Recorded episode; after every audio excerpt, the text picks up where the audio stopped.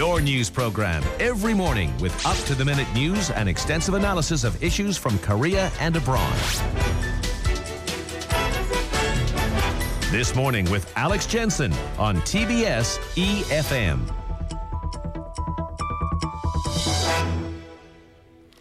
So at 7:40, uh, a brief explanation of the local perspective to share the international burden in alleviating climate change. Korea adopted a cap and trade system earlier this year, but there's been a limited follow-up. That's how the criticism goes from both government and businesses to actually bring about a serious shift. But more recently in the United States, last week in fact, President Barack Obama managed to get corporate approval for his own climate protection efforts, and we can now welcome Professor Sarah E. Light from the University of Pennsylvania Wharton School. Good morning from Seoul.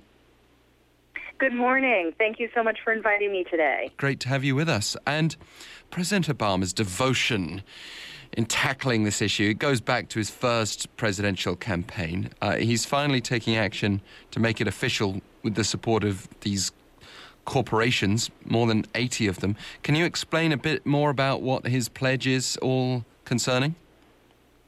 Yes, absolutely. So you are absolutely right to say that this has been a priority for the Obama administration going back to his first term in office.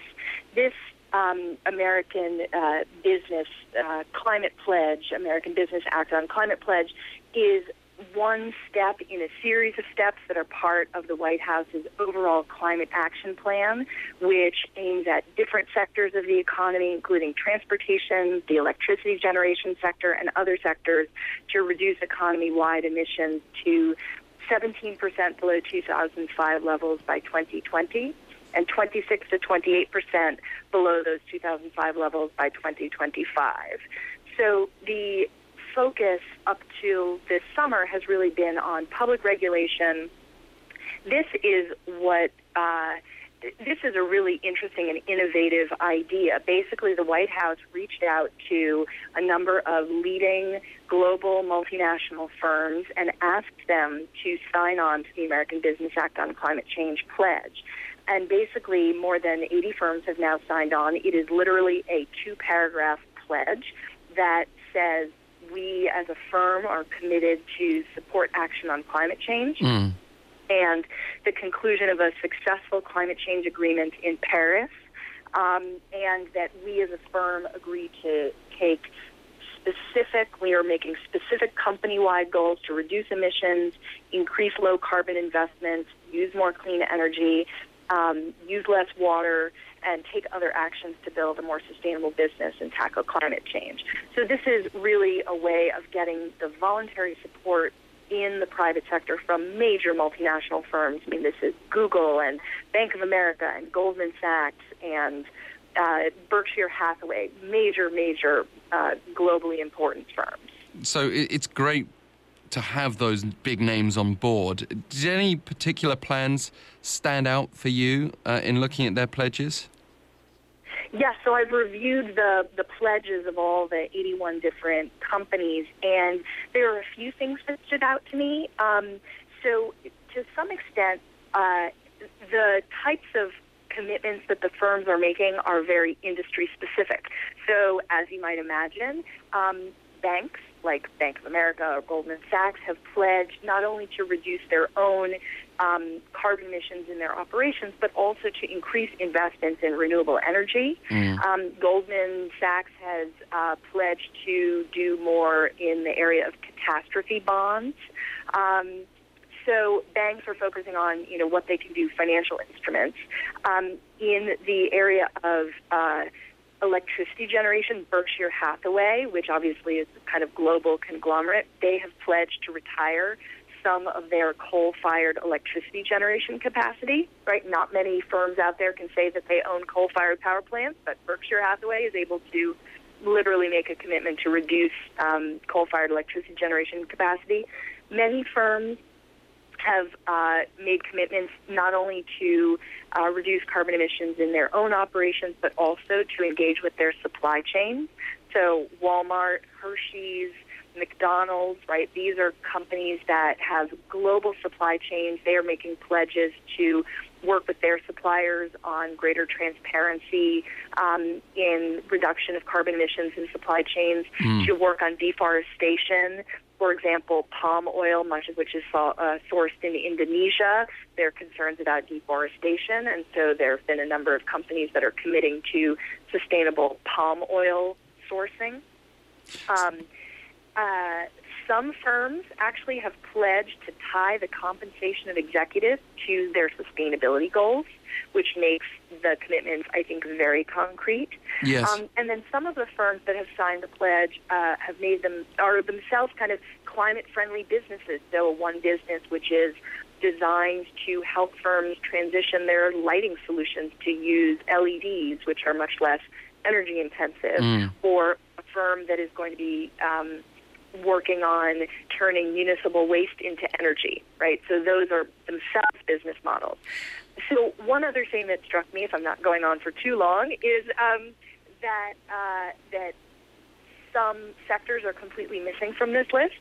So um, oil and coal companies that have built their businesses on fossil fuels are notably absent. Yes. Um, although those are obviously regulated in other uh, ways in the United States. Um, and I also wanted to just highlight one type of way that firms are meeting uh, their carbon emissions reduction goals. So Disney mentioned it. Microsoft, which is on the list, um, is also doing this, but didn't specifically mention it.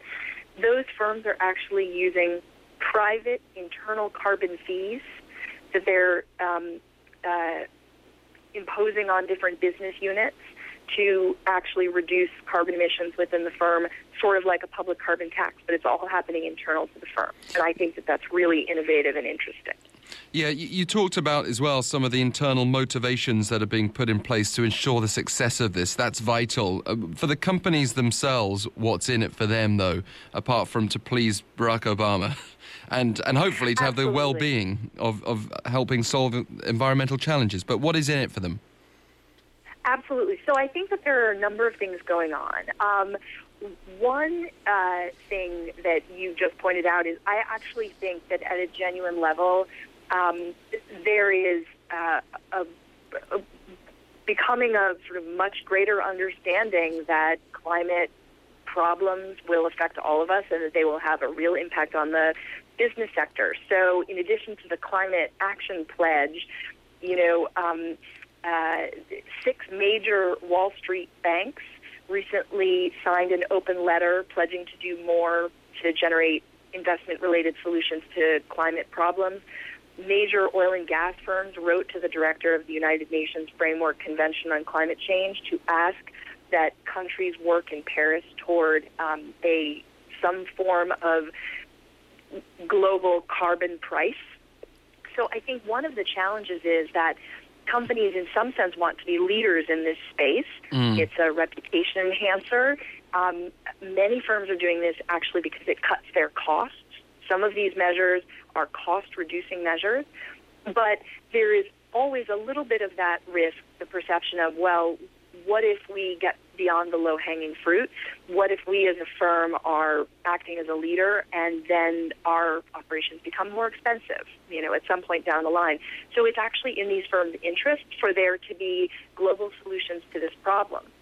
And so the climate pledge, as much as it is directed at these individual firms and their commitments, from the White House's perspective, this is a way of demonstrating the support among the business community for global action on climate change at the upcoming Paris um, conference of the yes. parties, which is going to begin at the end of November and go through to the beginning of December. Um, at which point, I think the global community is hoping that there will be some kind of progress um, on a global accord. Well, we've been so, building up to it for some time, haven't we? That uh, that meeting. Thank you yes. so much, um, Professor Light. We've got to leave it there. And I, have got to say, thank you so much for having me. Let's hope more businesses see and hear the light, if I may say so. Uh, your advice sounds great for us here in Korea as well. Uh, this idea of corporate social responsibility. Professor Sarah E. Light there from the University of Pennsylvania Wharton School. You can email us your thoughts, efm this morning at gmail.com.